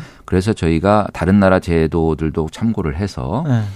어, 배우자나 어, 미성년 자녀는 현행처럼 어, 바로 입국하면 어, 건보를 적용할 수 있도록 해주지만 어, 부모 등 이렇게 좀 그 나이가 많으신 분들 이런 음. 분들은 어, 입국 후에 6개월을 체류해야만이 자격이 생기도록 이렇게 관리를 해 나갈 예정입니다. 예. 저도 외국에서 근무를 해봤지만 나갈 때 보통은 어, 배우자와 자녀를 데리고 가지 부모님은 잘 안 모시고 아, 그렇죠. 예, 그러니까 예, 예. 부모님을 모시고 온다는 거는 의료 목적으로 입국했을 가능성이 높아서 음. 그러한 제한을 좀 두고자 합니다. 예. 그리고 이렇게 아껴서 그러면은 네. 좀 필수적인 곳에 많이 좀 쓰겠다라고 하는 그 필수적인 것들은 어, 떤 것들일까요? 예, 저희가 예. 어저께 발표한 필수 의료 대책은 필수 의료가 뭐 사실 의료가 어, 대부분 필수라고 볼 수 있는데요. 그렇죠, 그렇죠. 저희가 가장 문제가 좀 심각하고 긴급하다고 생각하는 분야를 꼽은 것이 수술, 중증 의료, 예. 어, 심내혈관, 예. 어, 그다음에 분만, 예. 소화 어, 진료 이런 것들을 좀 꼽았습니다. 아. 왜냐하면 이런 것들은 어, 시간을 다투는 문제입니다. 그래서 내가 사는 곳에서 문제가 생겼을 때 30분 내에 처치가 가능하면 생명을 살리고 음. 또 중증 장애로 안 갈 수가 있는데요. 이게 예. 잘안 되면은 어, 목숨을 잃거나 또는 중증 장애가 되어서 더 비용도 많이 들어가는 이런 일이 겪기 때문에 예. 지역 완결형 의료 즉 내가 사는 곳에서 30분 이내에 그러한 진료들은 받을 수 있도록 체계를 갖추겠다. 그래서 예. 어, 그런 진료가 가능하도록 지금 있는 응급 체계 이런 부분들에 대한 보상도 강화를 하고 네트워크들을 강화해서 정보를 어, 공유해서 음. 지난번에 그 아산 어, 서울에서 이제 개도술 일을 못 해가지고 문제가 생긴 그렇죠. 간호사 사례가 예. 있었는데 예, 예. 사실 그때도 서울에 그 수술을 하실 수 있는 의사분이 계셨어요. 아, 그랬어요? 예, 결국은 정보를 공유하지 못해서 일어난 사고입니다. 그래서 음. 이런 정보들을 공유해서 어디에 그 의사가 계신지를 신속하게 파악하고 예. 바로 전원할 수 있도록 이렇게 좀 개선을 해 나갈 예정입니다. 아, 전반적으로 이 그 환자들 같은 경우에 수가 문제는 어떻게 될지가 확실히 안 나와서 네. 지금 뭐 어림짐작 할 수는 없을까요? 그 수가, 예, 수가 본인 부담 말씀 예, 본인 부담이 어느 정도 올라갈지. 아, 이게 예. 이제 수가를 올리게 되면 예. 본인 부담도 일부 올라갈 수가 있는데요. 예. 저희가 이제 이런 필수 의료 분야에 이제 보상을 강화하다 보니까 환자들 부담이 늘어날 수가 있는데 그렇죠. 그런 부분들에 대해서는 어그 본인 부담률을 어. 일부 조정을 해서 예. 어 본인 부담 자체에 큰 변화가 없도록 그렇게 세밀하게 아. 관리를 해 나가겠습니다. 본인 부담률은 좀 조정을 하겠다. 네. 그러네요. 그러면 이 정도의 이야기를 들었으면 될 것 같고요. 예. 여기까지 듣겠습니다. 나머지 뭐 더 덧붙이실 말씀 없으신가요? 예, 정부가 이번에 예. 대책 발표했지만 이게 끝은 아니고요. 예. 저희가 앞으로도 계속 좀 구조적이고 좀 근본적인 어, 제도 개선 대책도 만들어서 음. 발표를 할 예정인데 어, 정부는 어쨌든 최선을 다해서 어, 수도관을 튼튼하게 만들고요. 대신 수도 꼭지를 잠그는 건 아닙니다. 예. 혜택을 네. 줄이거나 그런 건 아니니까 원활하게 네, 하겠다. 하시고요. 네. 그렇게 이해를 해주시면 좋겠습니다. 박민수 보건복지부 제2차관이었습니다. 고맙습니다. 네, 감사합니다.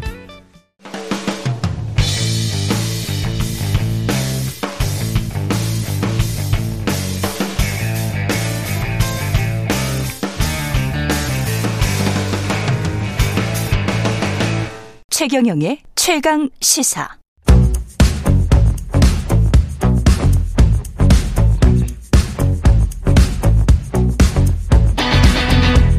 심리로 들여다보는 세상 이야기. 뉴스는 십니다. 네, 정치, 경제, 사회 등 우리 사회 다양한 이슈를 심리학적 관점에서 풀어보는 시간입니다. 최경영의 최강시사 뉴스는 십니다. 아주대학교 심리학과 김경일 교수 나와 계십니다. 안녕하십니까? 네, 안녕하세요. 예. 네.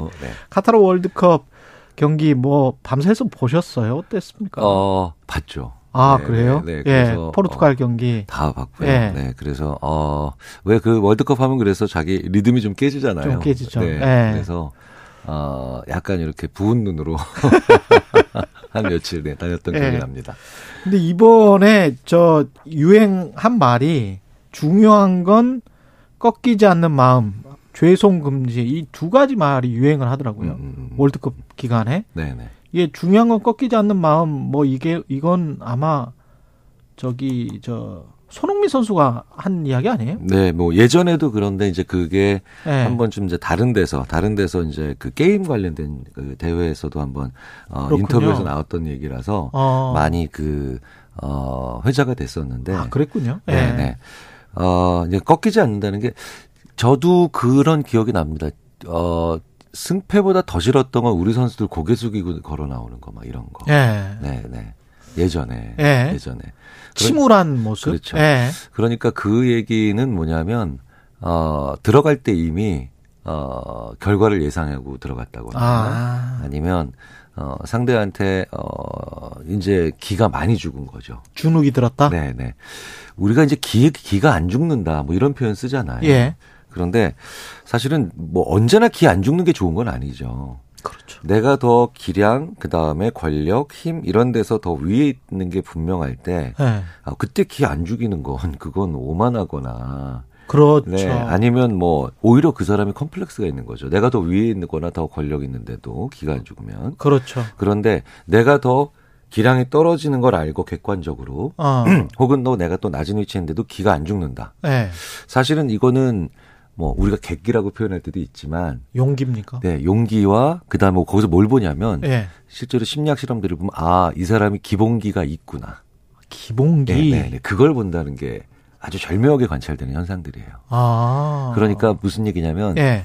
어, 우리 국민들께서 그리고 전문가들도 제가 봤을 때는 어, 이번에 이제 우리 선수들을 보면서 기량이 떨어지는 건 확실히 브라질 같은 나라랑 할 때 있죠. 그렇죠, 네. 그렇죠. 네. 근데 기본기가 떨어진다, 기본기가 형편없구나 이런 느낌은 안 받은 거예요. 아, 제 생각에는. 그렇죠. 그리고 우리 선수들도 그걸 우, 알고 있기 때문에. 우리는 그리고 우리의 뭐랄까 경기를 했다. 네, 우리 네, 경기를 네. 했다. 그렇죠. 예. 네. 그러니까 왜 그런 얘기 많이 하잖아요. 그 이제 우리식 우리 방식 그러니까 아집이나 고집이 아니라 예. 고립되는 게 아니라 이제 공존하면서도 우리 것에 대한 우리 정의가 필요하다. 네. 떳떳함, 당당함 네네네. 네, 네. 이런 거네요. 우리 그렇죠. 것에 대한. 그렇죠. 예. 그래서 그렇기 때문에 과정 그러 그렇게 하면 과정을 즐기거나 과정을 볼 수 있는 눈이 생기거든요. 아, 그렇게 되네. 네네. 네. 그래서 그 과정을 못 볼 때, 그 과정을 아직 즐길 수가 없을 때는 예. 어, 우리가 결과에만 결과에만 너무 그 생각을 하거나 좀 몰입을 하게 되니까 왜 그런 경우 있잖아요. 예. 꽤잘 싸운 경기인데도 탈락했어? 에이 하면서 이렇게 비난의 화살이 돌아간다든가. 그렇죠. 네. 그리고 문득문득 좋은 장면이 있는데도 그 장면들을 대부분 놓친다든가. 네, 이런 어. 얘기를 하는데 네. 그 지금 이제 우리 축구 선수들의 이 얘기가 또 맞물려서 그래서 그 과정 그다음에 꺾이지 않는 거 네. 뭐 이런 것들과 맞춰서 이제 빌드업이란 단어도 많이 이제 그쵸. 네네. 그게 이제 뭐 성과가 있었느냐 없느냐에 대한 얘기는 분명히 존재할 수 있겠지만 전술적인 건 차치하고 그렇죠. 네. 그런데 이 빌드업이라고 하는 단어가 결국은 그 과정 위주의 축구를 하겠다라고 하는 그러네요. 상관 연관이 있거든요. 뭔가 형성해 나가는 거네. 그렇죠. 만들어 나가는 거네요. 네. 네. 그래서 제가 축구 관계자분과 함께 이제 어, 포럼에서 얘기했을 때 어, 빌드업이라는 걸 뭐 벤투 감독의 철학이라고 볼 수도 있겠지만 네. 아마 우리나라 축구의 어떤 기본기를 받기 때문에 그게 가능하다고 생각하지 않았겠느냐라고 아. 보는 게 있고 그런 정교한 패스가 이 사람은 가능하다. 그렇죠. 아, 네, 네. 그 이도 그 동안에 뭐라고 해야 되나요? 그냥 장거리로 쭉 그냥 날려서 네, 네. 윙백으로만 했던 네, 그런 축구가 아니고 그렇죠. 어. 그러니까 그 예. 공정 과정 같은 음. 그런 것들. 그러니까 세밀한 예, 공정 과정. 그렇죠. 예전에 예. 그냥 수비에 치중하다 역습하다 한 골 넣는다 뭐 이런 거는 그렇죠. 사실은 그건 방법이 아니라 과정이 아니라 예. 그냥 목표인 거죠. 결과만을 네네, 위해서 네네. 어쩌다가 운 좋아서일 그렇죠. 수도 있고. 예. 그래서 저는 예전에 거의 20년도 더 전에 예. 사실은 그 전에 예전에 그 차범근 전 해설위원께서 예. 공격이란 말보다 공격 작업 이런 말을 많이 쓰셨어요. 아. 네. 그렇구나. 그 말이 굉장히 인상 깊더라고요. 네. 그러니까 골을 넣는 것 중요하죠. 네. 운동 경기에서 승패는 당연히 중요하고 기업에서도 되게 중요하죠. 그런데 공격이 아니라 공격 작업이란 말을 쓰면서 그 과정과 그 다음에 그 어, 여러 가지 필요한 과정에 필요한 여러 가지 세부적인 단계들에 대한 그런 감각이나 능력들이 없으면 어. 결국은 너도 넣은 게 아니고 어. 그리고 어, 넣어도 그게 사실 굉장히 운적인 요소에 의해서 많이 넣어진 것처럼 느껴지기 때문에 그러네요. 그래서 게임이 안 된다는 거죠. 근데 그때 차범근 감독 말씀을 하셔서 그때 그 유명했던 게 이제 5대 0인데 그렇죠. 그 결과에 대해서 집중하고 그거를 비난했었던 축구 팬들이 98년도 월드컵이었던 것 같은데. 그렇죠. 네. 그 이후에 2002년은 꿈은 이루어진다 뭐 이래가지고 네, 그 네. 역시도 이제 결과잖아요. 네, 네. 근데 지금 이번 이번은 중요한 건 꺾이지 않는 마음, 죄송 금지. 네네. 네. 이게 유행이었다는 거잖아요. 네네. 네. 다, 다르네. 꿈이라는 것과 네. 목표라는 것도 좀 달라요. 네. 이제 그 꿈은 굉장히 추상적인 상태, 어떤 어, 그, 굉장히 그 어떤 개념적인 어떤 상태를 의미합니다. 그러니까 그때 2002년에 월드컵 때 꿈은 이루어진다. 근데 그 꿈이 뭐야? 라고 주위 분들한테 물으면 글쎄? 어쨌든, 예, 네, 네, 네. 뭐 16강? 네, 어, 네, 네, 네. 하여튼, 근데 거기서의 꿈은 제가 봤을 때는 우리 축구가 무시받지 않는다. 그 정도였겠죠. 네, 추상적 네. 개념이죠. 그런데 목표는 네. 목표는 그거보다는 훨씬 더 가시적이고 구체적인 것들이에요. 아. 그런데 꿈은 굉장히 그래서 커야 되고 네. 목표는 굉장히 현실적인 것을 잡아야 되는데 그렇군요. 근데 이게 꿈만 있는 사람들은 좀 허황되죠. 꿈만 있다. 네네. 내가 뭐 세계 최고의 부자가 될 거야. 네네. 이건 꿈만 네네. 있는 거죠. 그런데 네. 목표는 그렇기 때문에 내후년까지 얼마를 벌고 네. 그다음에 3년 내에 뭘 하겠다, 뭘 가지겠다 이런 게 목표잖아요. 음. 그런데 목표만 있는 사람들은 네. 꿈이 없고 목표가 없는 사람들은 열심히 사는데 굉장히 허망해요. 허망 나중에 네, 그렇죠. 목표를 이루고 난 다음에는 그렇죠. 갈 데가 없거든요. 그렇구나. 사실은 우리 사회는 굉장히 오랫동안 꿈이 있다기보다는 목표만 가지고 있는 사회였죠. 숫자만 있었군요. 네, 수출 매덕불 달성, 예, 뭐 숫자만. GDP 뭐 이런 예. 것들. 그런데 상당히 많은 경우에 스포츠를 통해서 꿈을 우리가 만드는 경우를 아, 많이 봐요. 예. 그런데 이제 이 기본기가 좋아지면서 이제 꿈만 가지고 있는 게 아니라 우리 축구가 목표를 가지게 되는데 목표가 생기니까 뭐가 생깁니까? 과정과 절차에 대한 안목들이 생기는 거죠. 어. 그걸 뭐라고 부르느냐? 그걸 게임이라고 불러요.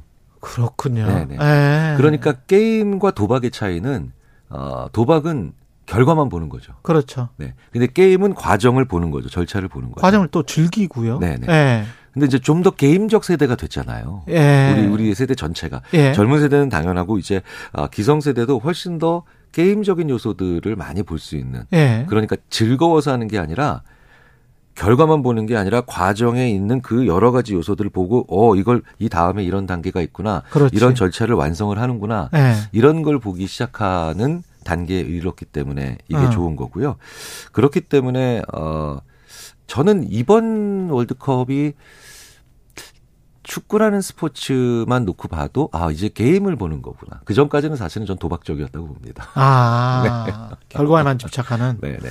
그럼 생각을 해보면 잘 응원을 못했었을 수도 있다. 98년이나 2002년이나 그런 생각도 듭니다. 지금 점점 응원을 우리가 잘하고 있고 그게 이어지고 있다. 축구 선수들과 네, 네. 감독과 네. 그러면서 축구 선수와 감독도 어떤 응원하는 사람들의 길을 잘 받아서 기죽지 않고 경기를 하고 있다 이렇게 볼 수도 있겠네요. 어, 그럼요. 예. 그 응원이라고 하는 건 이길 수 있도록 힘을 북돋는 기능도 있지만 음. 졌을 때에 아주 중요한 어, 격려를 하는 기능이 굉장히 강하거든요. 예. 그러니까 왜 선수들이 왜 우리 응원단에서 어 꺾이지 마. 네. 그렇죠? 꺾이지 않는 마음이 가장 중요해. 이런 말들을 해 주시는 걸 보고 예. 어, 굉장히 많은 그 인상을 받았다. 네. 네, 그 다음에 동력을 얻었다 이런 얘기들 많이 하시는 걸 보면 우리 사회가 우리 사회가 실패한 사람, 그 다음에 진 사람, 어, 그리고 뭔가 성과가 안 나온 사람들에게 음. 어떻게 좀 더 세심하고 지혜롭게 어, 대해야 되는가 어. 이게 되게 중요한데 그렇죠. 기업에서도요. 예. 기업에서도 제일 중요한 건 어, 사업에 실패한 사람. 그 다음에 어, 이번에 선거가 저조한 사람, 사람. 예, 예. 이런 분들을 어떻게 대하고 여기서 어떤 교훈을 얻느냐가 가장 중요하거든요. 어떻게 돼야 됩니까? 일단은 예. 어, 사람들이 실패로부터 잘 안 배우려 그래요. 음. 실패로부터 심리학 실험을 해보면 정말 실패로부터 안 배웁니다. 그럼 실패를 복귀하기 싫어해요? 네, 그렇죠. 아. 네. 그러니까 어 이게 실패를 심지어는 그래서 왜 굉장히 성과가 좋고 그 다음에 뭔가 소위 말하는 잘 나가는 음. 어, 그런 기업들의 특징이 바로 뭐냐면 예를 들자면 연말에 실패 박람회를 해요. 오. 네. 근데 이, 이 축, 축, 약간 축제 분위기로 해요. 아. 그러니까 아 은폐 절대 없죠. 그러니까 잘 나가는 사람 등만 두드려지는 게 아니군요. 네네. 예.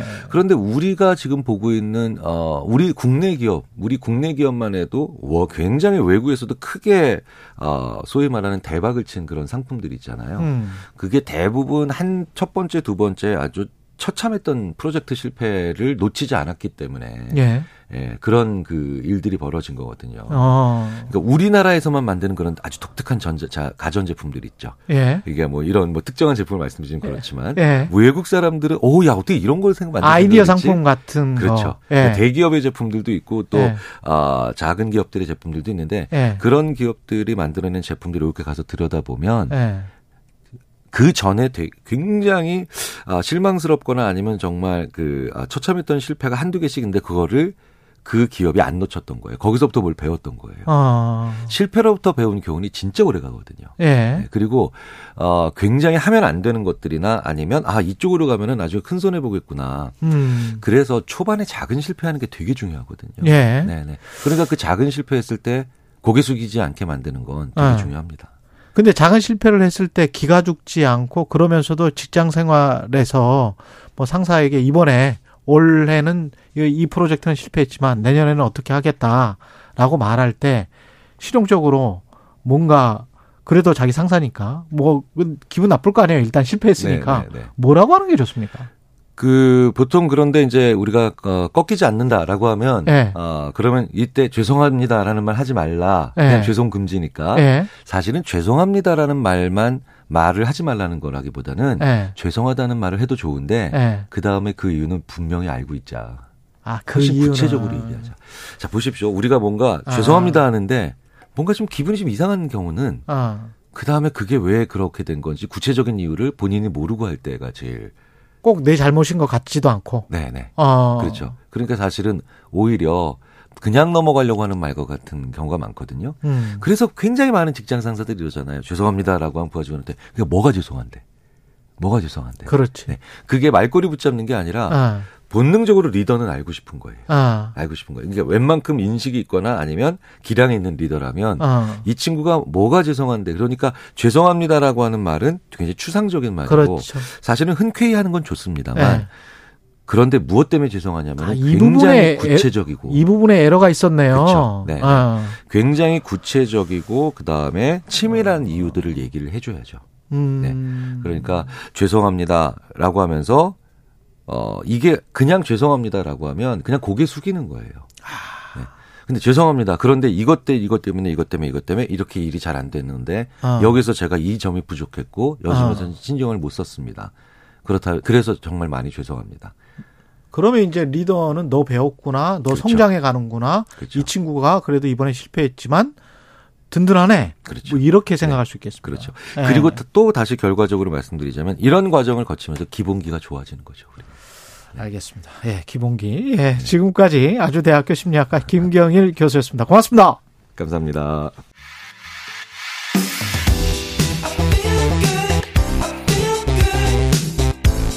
세상에 이익이 되는 방송 최경영의 최강 시사 네, 국가인권위원회가 일제 강제 동원 피해자인 양금덕 할머니를 어, 국민훈장 수상자로 추천을 했는데요. 외교부의 제동으로 무산됐습니다. 일본 눈치 보기 아니냐 이런 비판이 제기되고 있고요. 강제동원 피해자 손해배상 소송 대리인입니다. 임재성 변호사 전화로 연결돼 있습니다. 안녕하세요, 변호사님. 예, 안녕하세요. 예. 이번에 원래 이제 국민훈장 모란장 수상자로 추천이 됐습니다. 국가인권위로부터 양금덕 할머니. 이분이 어떤 분인지 간단히 좀 소개를 먼저 해 주십시오. 어, 양금덕 할머니는 이 강제동원 문제의 좀 상징과도 같은 분이신데요. 그 13세 나이에 일본 나고야 미쯔비시 중공업으로 강제동원되셨고 그 피해에 대해 1992년부터 일본에서 소송을 시작하셨습니다. 또 아. 일본에서 그 소송이 모두 패소하자 다시 한국에서 소송을 시작하셔서 2018년에 대법원에서 일본 기업을 상대로 한 승소 판결을 좀 이끌어내신 분입니다. 그리고 그 판결 이후에도 고령의 나이에 일본에 직접 방문하셔서 여러 차례 항의도 하시고 미쯔비시 중공 관계자들과 또 직접 면담도 하시고 또 최근에는 박진 외교부 장관도 그러한 활동들에 대해서 정확하게 인지하고 있기 때문에 예. 어그 양금덕 할머니 자택에 직접 방문하셔서 양금덕 할머니와 직접 면담하고 또 앞으로 잘 모시겠다 이런 표현까지 했던 이 운동에 보면 30년간의 좀 상징가도 같은 분이시죠. 그러네요. 이 관련 영화들 봤던 것 같은데 그런 관련 영화의 모티브가 된 인물이군요. 이분이. 예, 맞습니다. 예. 근데 국민 훈장이 국무회의에서 이제 수상이 최종 확정되는 거는 맞는데 그 지금 말씀하셨던 외교부가 사전 협의가 필요한 사안이다 그러면서 제동을 걸었다는 거는 박진 외교부 장관도 이미 이 사안은 다 잘 알고 있는데 어떤 사전 협의를 이야기했던 것일까요? 이게 외교부가 협의가 필요하다고 얘기는 하면서요. 예. 정작 이제 그 어떤 협의가 필요한 거냐 만약에 협의가 되면 외교부가 어떤 입장을 낼 거냐라고 물어보면 거기에 대해서는 전혀 밝히지 않고 있습니다. 아, 그래요? 사실 외교부가 바쁜 부서인데 네. 그 바쁜 외교부가 다른 부처의 상훈에 대해서 모두 의견을 내지는 않을 겁니다. 그렇죠. 그러니까 본인들이 보기에 분명 네. 뭐이 절차에 문제가 있거나 아니면 이 안건에 본인들이 의견이 낼 것이 있거나 뭐 수정이 필요하다 이렇게 생각하는 부분들에 대해서 외교부가 의견을 낼 건데 네. 정작 당신들의 의견이 뭐냐 당신들이 협의가 이루어졌을 때 내 어, 입장이 뭐냐라고 물어보면 그건 노코멘트라고만 일관되게 얘기하고 있습니다. 그러면 국가인권위가 추천한 걸 외교부가 막았다. 근데 외교부는 관련해서 노코멘트를 한다. 그러면 외교부의 상대 파트너 관련해서는 일본밖에 없는데 일본 때문에 그런 것 아니냐 이런 비판 합리적 의심이 가능한 상황이네요. 이게 지금. 예, 뭐 외교부가 밝히진 않고 있으니까 여기서부터 예. 뭐 해석의 영역일 수밖에 없는데요. 예. 뭐 강제동원 문제를 활동해온 저희 입장에서 봤을 땐 지금 시점에서 어쨌든 대통령이 한일 관계에 대한 강력한 드라이브를 걸고 있는 지금 시점에서 그 대통령이 일본을 향해서 30년간 싸운 피해자들에게 상을 주면 일본이 불편해할까봐 또 현재 논의되고 있는 한일 간의 뭐 정상 간 여러 합의들에 대한 지금 뭐 아마 사전 논의들이 이루어지고 있는 걸로 알고 있는데 예. 그런 협의에 변수가 생길까봐 외교부가 이 절차를 좀 보류해 달라라고 하거나 아니면 서운 대상을 좀 바꿔달라라고 하는 의견을 내려고 했던 것이 아닐까라고 좀 추측 추정을 해볼 수 있을 것 같습니다. 이게 뭐 내정 간섭은 뭐 일본에서 요구한 거는 아닐 테고 내정 간섭은 아닐 텐데 이거는 그렇게 되면 지나친 자기 검열 아닙니까? 우리가 일본과의 어. 관계 때문에 우리 내정이잖아요. 우리가 우리 국민에게 국민훈장 주는 건데 그걸 왜 일본 눈치를 봐야 되죠? 어, 이제 제가 뭐 예. 해석의 예. 영역이라고 말씀드렸지만 만약에 예. 그런 해석의 영역에 따라서 외교부가 움직였다고 가정을 한다면 예. 어, 이건 알아서 지는 거죠. 알아서 기는 것이다. 만약에 그래 그랬었다면 아니 국가인권위원회 독립기구입니다. 예. 국가인권위원회가 20년 동안 대한민국 인권상 계속 어, 수여해 왔고 예. 내부의 심사 절차 거쳐서 30년간의 인권운동에 대한 경력을 판단해서 공모에 올렸으면 이거는 결격 사항이 없는 한 사실 통과가 되는 게 원칙입니다. 그렇죠. 각 부처만의 독립성이 있고 또 그 내부의 심사를 거친 거기 때문에 네. 외교부가 지금 사전협의가 필요하다고 얘기하는 건 결격 사유가 있다라고 근데 외교부 스스로도 결격 사유가 있다고 얘기할 수 없는 게 이미 장관이 만나서 잘 모시겠다라고 얘기했던 정도의 활동이 있으신 분인데 네. 예, 뭐 일본의 눈치를 봤다 혹은 일본이 불편할까봐라고 밖에 해석할 수 없겠죠. 이게 지금 과거에도 이런 사례가 혹시 있었습니까? 국가인권위가 추천했는데 못 받게 된 사례가? 어, 저도 지금 이 이슈가 만들어지고 난 이후에 예. 확인을 해봤는데요.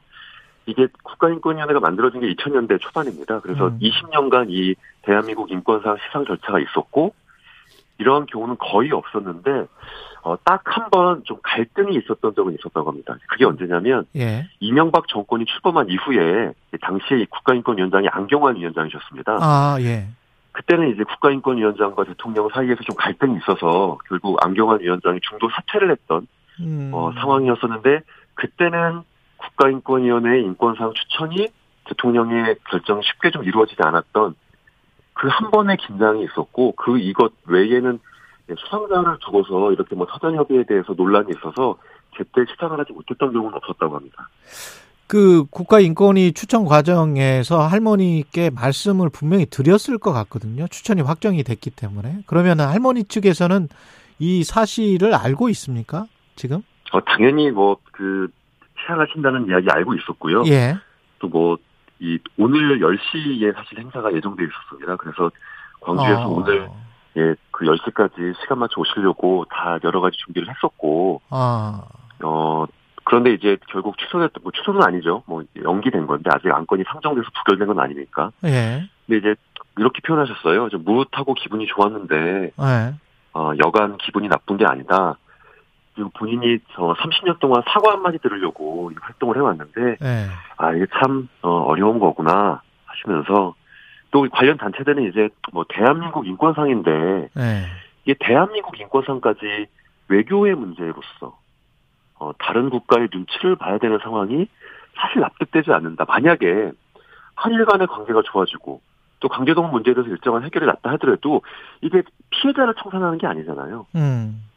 피해자에 대해서 한 국가 안에서의 존중과 기억들은 당연히 이루어질 수 있어야 되는 건데 뭔가 좀, 예, 좀 잘못되고 있다라는 느낌도 예, 들고 있습니다. 지금 이 한일 관계의 정상화라고 이야기되는 것이 결국은 누구를 청산하려고 하는 건지에 대해서 좀 뭐라 그럴까 좀 씁쓸한 느낌이 뭐 들고 있습니다. 지금이라도 국무회의에서 의결을 하면 안 돼요. 그 정부가 마음을 음, 바꿔 먹을 수는 없습니까?